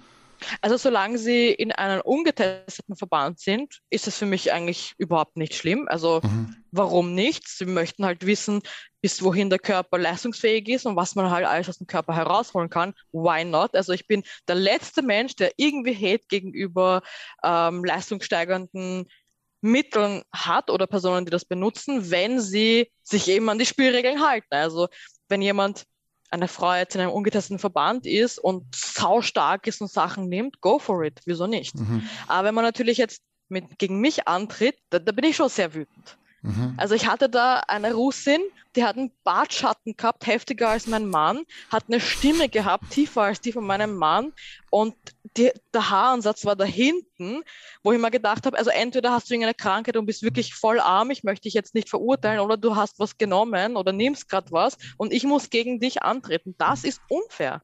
Mhm. Das finde ich halt nicht so gut. Nimmt dir das Aber den Spaß am Sport irgendwo? Weil Bitte? sowas kann ja, nimmt dir das den Spaß irgendwo dann auch am Sport? Du gehst ja. zu einem Wettkampf, bist wirklich gepiekt auf diesen ja, Tag definitiv. und dann kommen da Leute, wo du einfach, du hast keine Chance, ganz ehrlich, ja. du kannst nicht ja, da mithalten. Ich habe eh nicht. Ähm, ja. Natürlich nimmt mir das ein bisschen den Spaß, aber wiederum denke ich mir, ich weiß es von mir selbst und ich weiß, was ich dafür tun musste, um da hinzukommen. Also passt das auch. Was die mhm. Person jetzt macht, das ist im Endeffekt ihr Kaffee und nicht meiner. Mhm. Ich möchte mich doch gar nicht einmischen. Mhm. Und die waren zu dem Zeitpunkt dann aber, wurden die getestet? Bekommt man sowas dann mit? Bekommt man selten mit. Also sie wurden an dem Tag definitiv nicht getestet. Ähm, auch bei der WM jetzt beim Bankdrücken, ich glaube, die wurden da auch nicht getestet. Ähm, ja, ich denke auch nicht, dass du zu einem Wettkampf gehst, wenn du wenn der Test positiv rauskommt. Also da musst du schon sehr, sehr blöd sein und es nicht kalkulieren können. Ja, ähm, passiert aber auch. Ja. ja, passiert auch, klar, aber kann ich mir kaum vorstellen, dass da irgendwas rausgekommen wäre. Die haben, also die gewisse Länder haben einfach auch das Budget nicht, um die Athleten out of competition zu testen. Jetzt mhm. Schweden, Österreich, Deutschland, klar, das Budget ist da und die Leute, und es wird gemacht, vor allem Schweden ist ja ganz, ganz krass.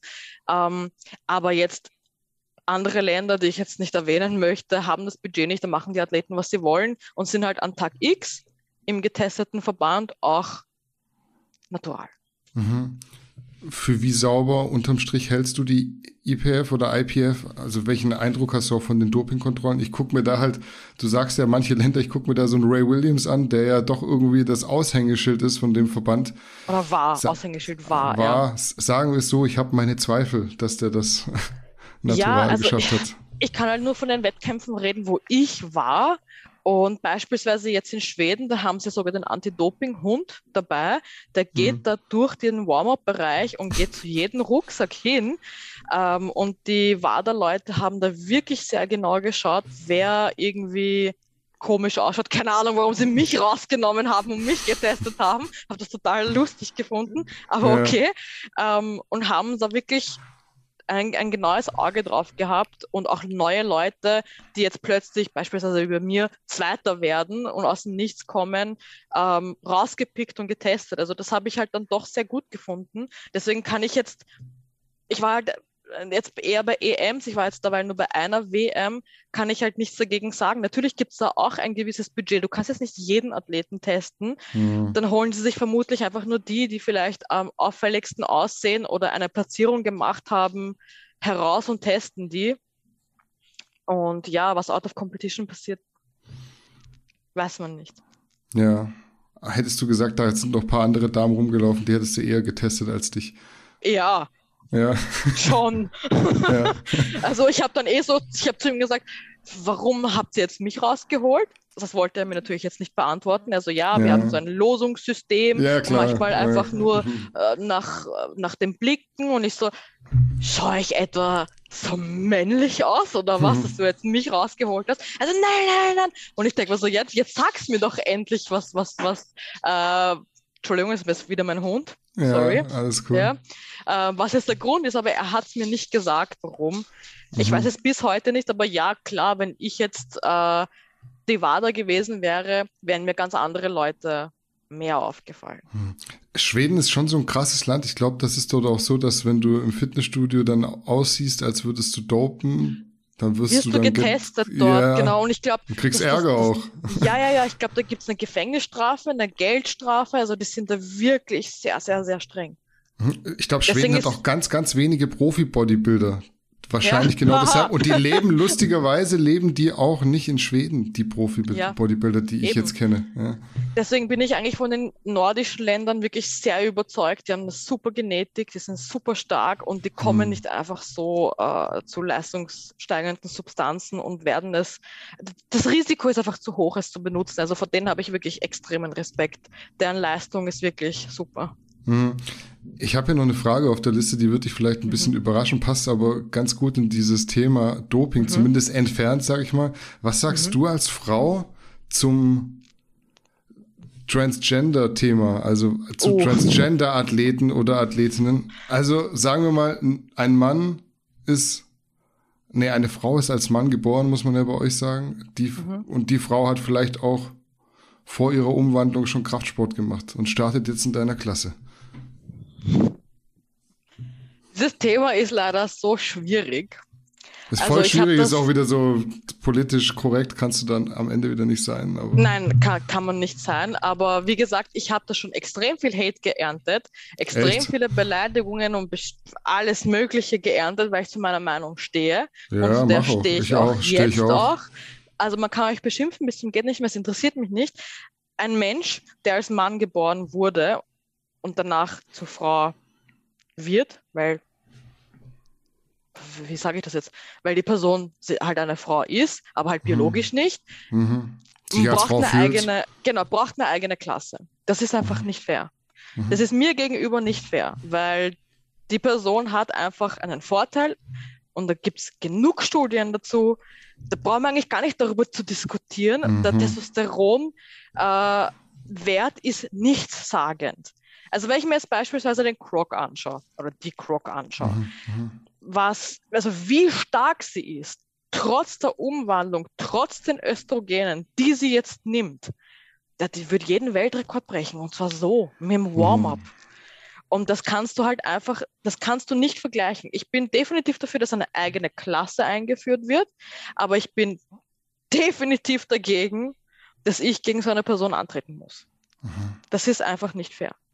Und dazu stehe ich und das, dabei bleibe ich. Ich finde das spannend, ich aber dass du da so. werde. Ich, ich finde es aber echt spannend, dass du dafür ge gehatet wurdest, weil gut, vielleicht ist es unsere Plattform, die sowieso schon immer so ein bisschen abweicht von der generellen Mainstream-Meinung, aber bei uns in den Kommentaren war da eigentlich, ich habe auch so gesagt, ja, schwieriges Thema, kannst du nachher eigentlich nichts Richtiges sagen, aber die, so die Fakten liegen auf der Hand. Du kannst nicht jemanden, Genau. der als Mann geboren ist, kannst du nicht zu den Frauen schicken, bloß weil man irgendwie das Testosteron drückt, weil Eben. wenn ich jetzt Testosteron nehme als Mann und lasse es dann weg und meine Achse springt nicht mehr an, dann bin ich trotzdem stärker als eine Frau. Also Natürlich. egal, ob ich jemals Klar. wieder Testosteron entwickle, das Ja. ist so Common Sense eigentlich. Dass Ja. die, ich glaube, die Leute verstehen nicht, dass es nichts dagegen ist oder, oder nicht dagegen sein soll, dass ein Mann, der sich vielleicht als Frau fühlt, diese Umwandlung macht. Überhaupt nicht. Nein, also jeder überhaupt soll nicht. das werden, Überhaupt was er gerne nicht. möchte, aber Genau. nicht im, im Sport geht es halt nicht.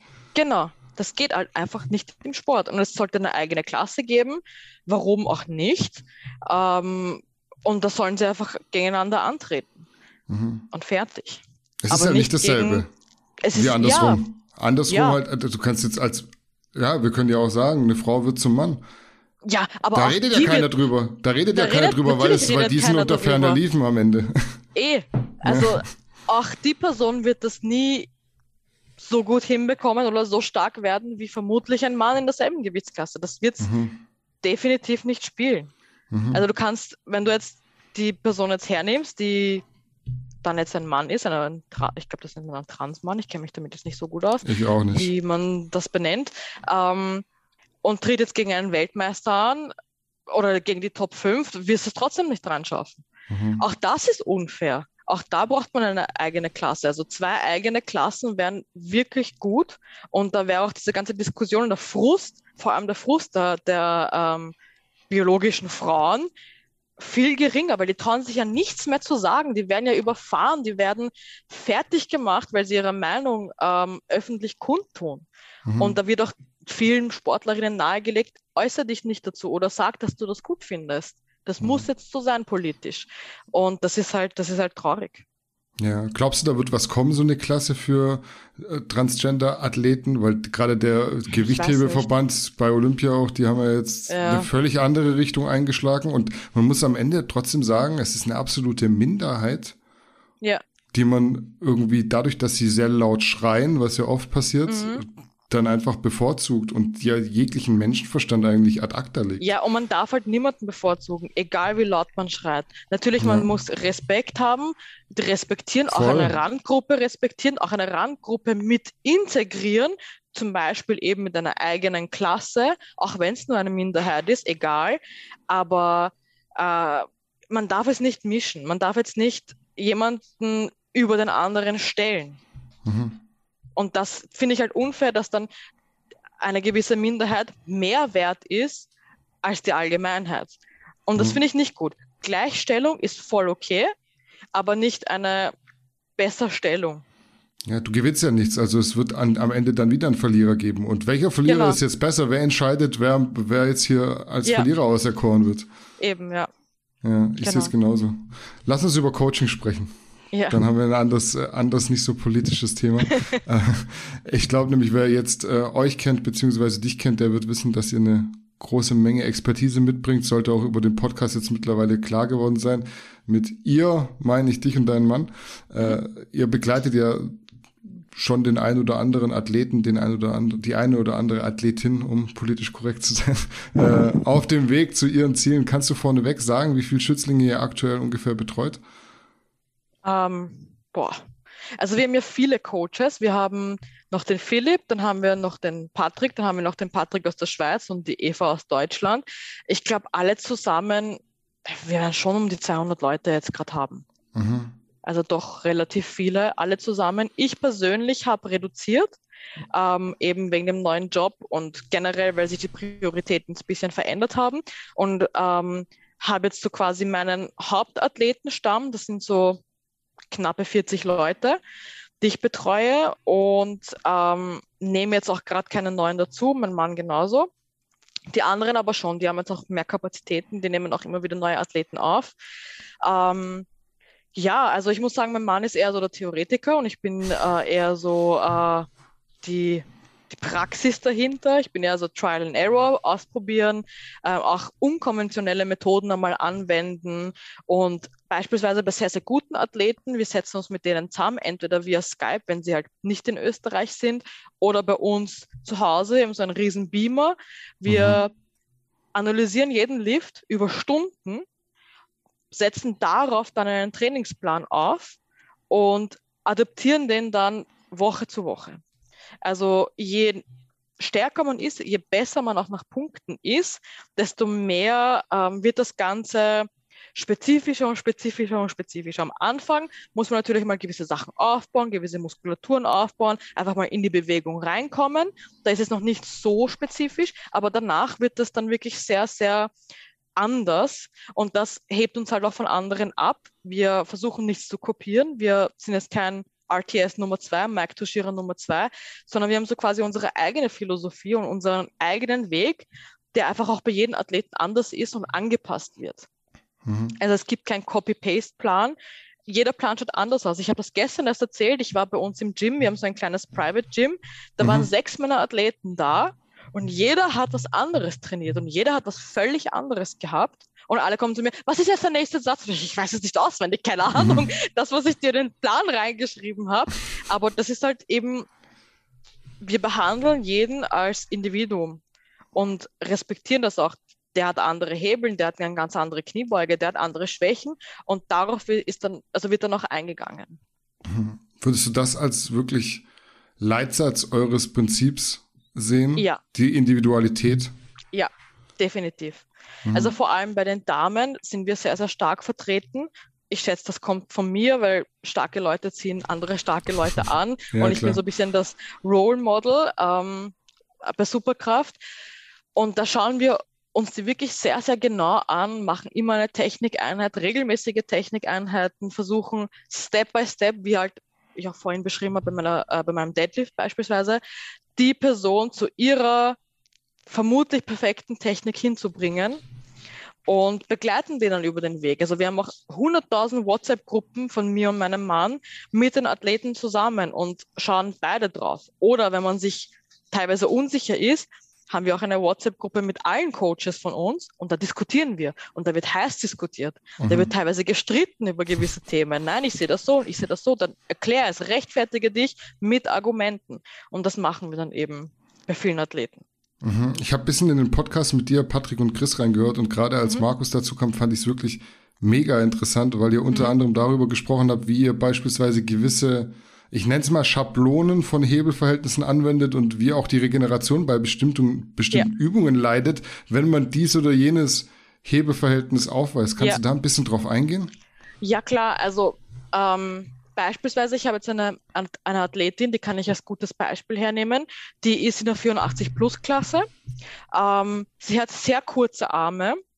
Ähm, der Bauch ist ein bisschen im Weg für eine gute Deadlift-Startposition. Das war auch bei, bei, mir damals der Fall. Das ist völlig normal in dieser Gewichtsklasse. Und die kannst du jetzt beispielsweise nicht wie eine andere Athletin von mir in der 52er Gewichtsklasse mit relativ langen Armen so oft deadliften lassen die wird nach zwei Wochen kaputt sein. Das geht nicht. Der Weg ist einfach so lang und so ineffizient im Gegensatz zu der, also die eine hebt conventional, komplett hässlich und ineffizient, weil es geht halt einfach nicht anders. Die andere hebt wunderschönes Lexikon-Sumo, weil es eben von den Hebeln her geht. Die kann ich viel mehr arbeiten lassen, viel mehr schwere Sachen machen lassen, aber die andere nicht. Die wird nach zwei Wochen komplett ausgebrannt sein, sich eventuell verletzen. Und die andere, die kann ballern, ballern, ballern und die wird es gar nicht spüren. Und auf solche Sachen gehen wir wirklich genau ein. Dasselbe gilt auch für Bankdrücken. Ich kann jetzt eine Athletin, auch wenn sie noch nicht so große Lasten bewegt, die einen riesenlangen Weg hat nach unten, nicht fünfmal die Woche Bankdrücken lassen. Mhm. Dafür kann ich eine, die so einen kurzen Weg hat, sechs, siebenmal die Woche Bankdrücken lassen, die wird es nicht mehr merken. Mhm. Also da unterscheiden wir wirklich sehr, sehr, sehr genau, wie ist der Mensch gebaut, wie viel wiegt der, ähm, wie schauen die Wege bei dem aus, ich habe jetzt auch einen Athleten, der ist 1,95 groß. Der hat zwar lange Arme, aber nicht so lange Arme, dass ich den jetzt eben so oft deadliften lassen kann. Der Weg von seinem Deadlift ist einfach so lang, da habe ich schon drei Wiederholungen gemacht, wenn ich das jetzt mm. mit mir vergleiche. Und der hat erst mm. eine gemacht. Den muss ich auch komplett anders trainieren lassen, als ich jetzt mich selber trainieren würde. Wie schnell sieht man das, wie die Verhältnisse sind und was man alles beachten muss? Es sind ja schon so viele Dinge, Armlänge, Beinlänge und dann ist ja. es ja nicht nur Unterschenkel, sondern auch Oberschenkel. Dann ja. ist es, wie schwer ist der, ist der Bauch im Weg, ist der Bauch nicht im Weg und so weiter und so fort. Also ich glaube, wir sehen das schon sehr also sofort eigentlich. Also mhm. ich schaue mir die Person an, habe jetzt schon mal ein Bild vor mir. Okay, ich denke, dass der so und so hebt und so beugt und so und so drückt. Und meistens stimmt es auch, was ich mir denke. Äh, aber dann sagen wir, schick mal ein Video, wenn er jetzt in einem anderen Land ist. Ansonsten komm mal her zum Techniktraining. Schauen wir uns das an. Optimieren ein paar Sachen, so Quick Fix, so Quick Wins, sage ich immer. Mhm. Da macht dann relativ schnell auch ein PR und hat ein Erfolgserlebnis durch diese Quick äh, Fixes. Ähm, und dann gehen wir erst in die Tiefe hinein. Also wir schauen uns schon den Lift an, schauen, was besser wäre, welche Technik besser wäre, ob der zum Beispiel breiter steht oder enger steht, wo, der, wo die Handelablage sein soll und schauen, dass der eben sehr effizient wird, relativ schnell, also spätestens nach den ersten paar Videos. Mhm. Wie stellen sich gerade Männer an, wenn sie von dir als Trainerin zurechtgewiesen werden, sage ich mal? Merkt man da so ein bisschen Widerstand oder sind die folgsam, weil sie sich sehr wahrscheinlich auch selbst ausgesucht haben? Ähm, also ich hatte mit Männern immer weniger Probleme als mit Frauen. Okay, ist wahrscheinlich dann also, doch wieder so dieses gleiche Geschlecht. Das kann sein. Also Männer sind wirklich easy to handle. Ähm, okay. Viel weniger ähm, Widerstand, viel mehr Einsicht, viel weniger Diskussionen. Ähm, und wenn Diskussionen da sind, dann ist es auf einem sehr unemotionalen Level, sondern wirklich so, warum denkst du das und erklär mir das einmal. Ähm, bei den Frauen, vor allem die, die ein bisschen jünger sind, das ist das schon sehr ein bisschen anstrengend manchmal. Mhm. Es aber, aber bei den Männern auch, gar nicht. Es ist auch richtig spannend, weil wenn du jetzt einen Mann fragst, ich hatte das jetzt schon zwei, drei Mal hier im Bodybuilding halt, die sagen immer, ah, die, die Damen sind super, super leicht zu handeln. Und du sagst es jetzt un, un, sagst es jetzt umgekehrt von den Männern. Ja, ja, ja, total spannend. Ja, vielleicht eben, weil ich eine Frau bin und Frau und Frau ist vielleicht ein bisschen ähm, ähm, ja. Entschuldigung, angenehmer. Man, ja, Zickenkrieg. Der Mann, vielleicht traut er sich auch gar nicht. Entschuldigung, muss kurz das Akkuladegerät ja. einschalten. Moment. Ja, machen wir. Ja, ich finde es trotzdem spannend, weil das, da, dann kommt nachher wieder wirklich das eine mit dem anderen Geschlecht, egal wie rum man es dreht, besser zurecht. Ja, das stimmt. Das kann ja. ich bestätigen. Ja. Wie ist der genaue Ablauf bei euch im Coaching, beziehungsweise was gibt es für verschiedene Modelle? Ihr werdet es ja sicher online und offline anbieten. Ja, also wenn man nicht in Österreich, also wenn man nicht in Wien ist, gibt es eben so gewisse Packages. Ähm, das kommt eben darauf an, wie viel Zeit die Person von mir haben möchte.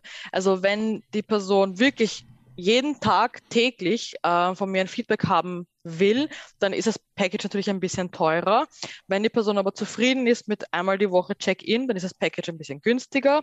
Dann gibt es aber noch für die Österreicher ein Package mit mehreren Trainings im Monat. Also da trainieren wir zusammen und ähm, das ist natürlich sehr viel wert, weil es wird sofort an der Technik gefeilt und sofort die ganzen Fixes vorgenommen. Und dann gibt es aber auch noch Bench-Only-Packages. Ähm, mhm. Und kostentechnisch habt ihr fixe Pakete oder ist es wirklich auch dann so sehr individuell, je nachdem, was jemand ähm, braucht? Ja, also wir haben fixe Pakete, aber für Studenten noch 20 Prozent auf jedes mhm. Paket drauf. Also wenn er sagt, ja, ich bin Studentin, arbeite nur geringfügig, ja klar will ich den jetzt nicht ausnehmen. Vor allem, mhm. wenn der total ambitioniert ist und wirklich motiviert ist, dann, dann coache ich den ja sehr gerne und da komme ich auch mit dem Preis eigentlich immer entgegen. Mhm. Wo hast du am meisten Spaß? Ist es mehr die Online oder mehr die Offline? Weil die meisten würden sicher direkt sagen Offline, aber man kann ja beispielsweise auch so an die Sache rangehen, dass einem gerade die Leute und Ergebnisse, die über die Distanz zustande gekommen sind, irgendwo noch mehr beeindrucken, was da möglich ist, ohne dass man sich selbst sieht?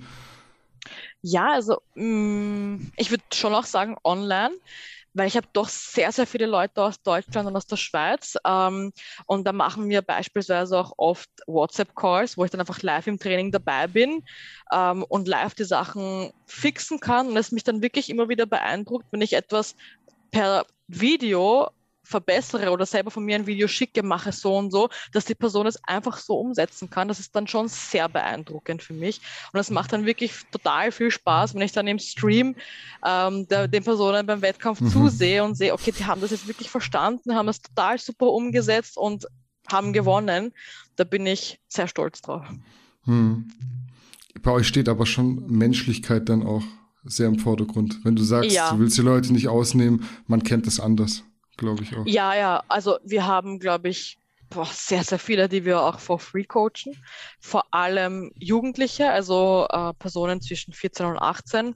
Ähm, wenn ich sehe, also jetzt habe ich zum Beispiel einen im Fit, Fit One entdeckt, wo ich mir denke, der muss von uns gecoacht werden, der kriegt das gratis, der, der ist ambitioniert, der ist motiviert, da, da gehen wir als Verein ähm, voll drauf und betreuen den. Also das kommt sehr, sehr oft bei uns vor. Warum? Weil ich damals, als ich Thai-Boxen gegangen bin, mir genau so etwas gewünscht hätte. Also auch so ein bisschen einen Mentor, als ich auch damals jung war und aber nie so richtig gefunden habe. Jeder wollte eigentlich nur mit mir Geld machen oder wollte Geld von mir bekommen. Und ich habe mir damals schon geschworen, dass ich nie so sein werde. Deswegen in der Jugendarbeit ähm, schauen wir wirklich, dass wir das auf gemeinnütziger Ebene machen. Mhm. Ich wollte jetzt was Perspektivisches zum Schluss fragen, mache ich auch gleich noch, aber mir fällt noch was ganz anderes ein, ja. weil es, es macht so den Eindruck, als hättest du überhaupt gar keine Zeit mehr für irgendwas anderes, als könnte dein Tag so irgendwie 48 Stunden haben und du würdest trotzdem nicht genug haben, bringst es dennoch alles zusammen. Ist auch mal Zeit für Freizeit? Nein, ich, ich habe nicht wirklich viel Freizeit, das gebe ja. ich ehrlich zu. Ähm, und die Freizeit, die ich habe, die muss ich, also die verbringe ich mit meinem Hund, weil der muss ja auch raus, der muss auch spielen, der ist vor allem noch sehr jung. Ähm, da nehmen wir uns extra die Zeit für ihn, aber jetzt zum Beispiel für Freunde und so ist in den letzten Jahren wirklich wenig Zeit gewesen, wirklich wenig. Aber dafür, ich habe denen das auch gesagt, so ich möchte eine Medaille nach Hause bringen. Ich bin auch die erste Österreicherin, die im, äh, im in den aktiven, im klassischen Powerlifting eine Totalmedaille nach Hause bringen konnte. Und das war immer mein Ziel. Ähm, und ich habe denen gesagt, unsere Freundschaft wird halt darunter leiden. Ich kann nicht mit dir was trinken gehen. Ich muss schlafen. Ich mhm. kann nicht mit dir fortgehen. Ich muss schlafen. Der Alkohol beeinflusst mich drei, vier Tage. Ich bin jetzt auch nicht mehr 18, 19, dass ich das so einfach so wegstecke. Ich kann keine Filmeabende machen. Ich muss mich um den Hund kümmern oder um meine Beziehung. Da fehlt einfach meine Zeit.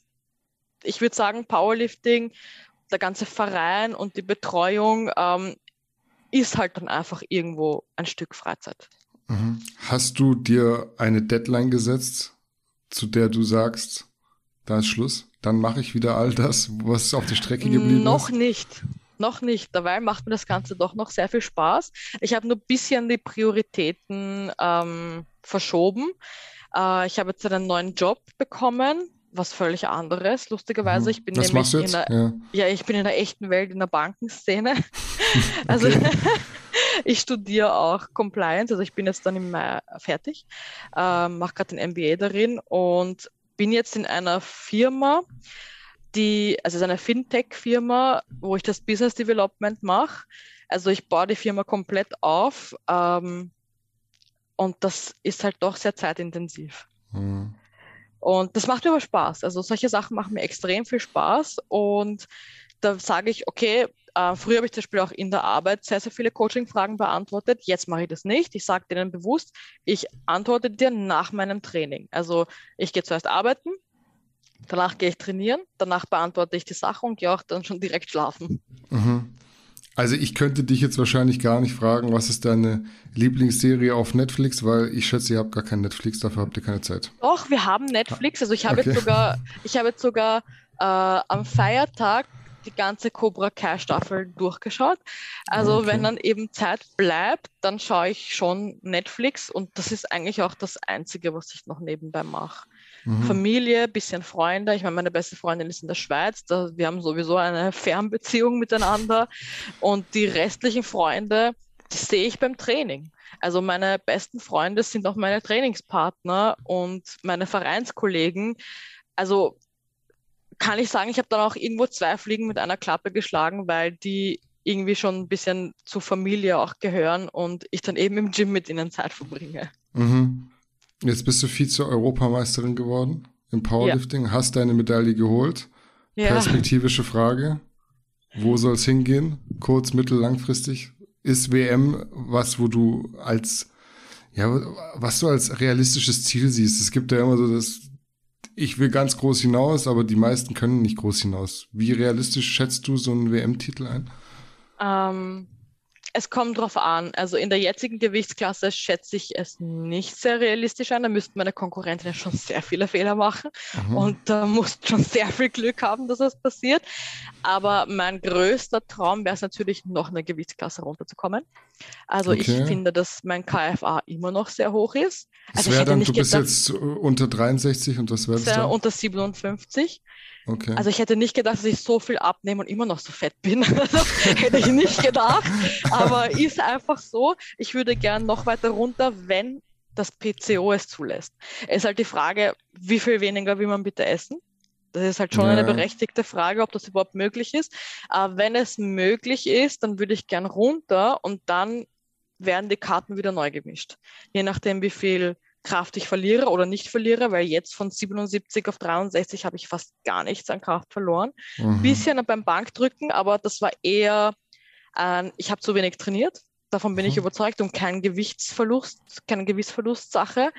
Ähm, hattest du nur Ballast eigentlich mit dir umgeschleppt, muss man fast sagen, oder? Ich, nur Ballast, definitiv. Also beim PCO hast du auch eine extrem hässliche Fettverteilung. Du hast mhm. alles nur am Bauch. Bauch und auf der Hüfte. Ja gar nichts auf den Beinen. Meine Beine haben sich auch überhaupt nicht verändert.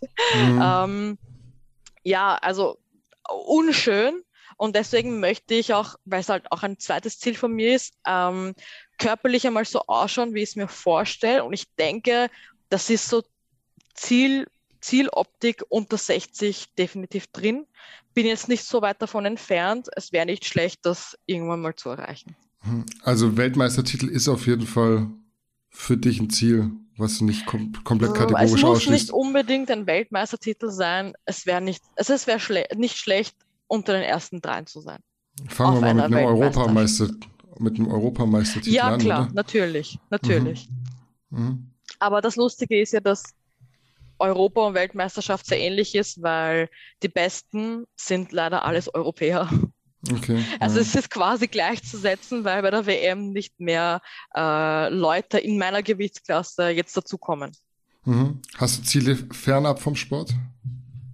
Ähm, ja, diese Firma richtig gut aufzubauen ähm, und natürlich dann auch selber ein bisschen einen Höhenflug in der Karriere zu bekommen dadurch. Also ich bin da jetzt sehr, sehr motiviert und heiß drauf, das zu machen. Es ist natürlich verbunden mit sehr, sehr vielen Geschäftsreisen. Also ich muss dann eben schauen, dass ich in den verschiedensten Ländern eine Trainingsmöglichkeit habe. Ähm, ansonsten, also ja, das Studium komplett fertig zu machen, das ist das Ziel für heuer, 2022, den Titel zu bekommen und wenn möglich, vielleicht ein kleines Häuschen, schauen wir mal. Mhm. Okay. Da hätten wir tatsächlich alles abgearbeitet, was ich auf der Liste habe und ansprechen wollte. Möchtest du zum Schluss noch irgendwas loswerden? Im Zweifelsfall kannst du jetzt noch mal sagen, wo man dich beziehungsweise wo man euch in den sozialen Medien findet. Bisschen die Werbetrommel rühren gerne. Ja, also gerne könnt ihr uns alle unter Superkraft adden, also Superkraft äh, mit Mhm. A geschrieben. Ähm, oder unter Powerlifting Princess, wird wahrscheinlich jeder noch verlinkt. Ähm, ich bin eigentlich relativ gut erreichbar immer. Wenn ihr Interesse an Vereinsmitgliedschaft habt, in Österreich für Wettkämpfe starten möchtet, meine Tür steht immer offen. Äh, wir sind ein gemeinnütziger Verein, also das kostet auch nichts bei uns. Man muss sich nur einfach selber die Wettkämpfe zahlen, aber es gibt keine extra Vereinsmitgliedschaft bei uns. Ähm, wir sind ein bisschen so eine kleine Familie, also wir gehen dann auch relativ oft essen oder machen irgendwelche äh, kleinen Partys dann zusammen, wenn es Corona wieder erlaubt. Ähm, trainieren sehr gerne zusammen. Also man kann auch dann bei uns in unserem kleinen Gym immer wieder mit uns trainieren oder sich einfach nur, nur online coachen lassen. Mhm. Da sind wir natürlich auch immer sehr froh über Neuzugänge. Ja, ihr habt's gehört, meldet euch, wenn ihr Interesse habt. Panthea, vielen Dank für deine Zeit, hat mir richtig Gerne. viel Spaß gemacht, war ein sehr schönes Gespräch. Danke ebenfalls.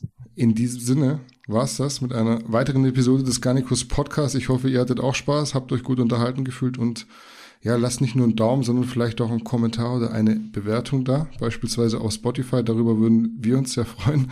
Wir sind für heute durch. Macht's gut, bleibt gesund und bis zum nächsten Mal. Ciao, ciao. Tschüss.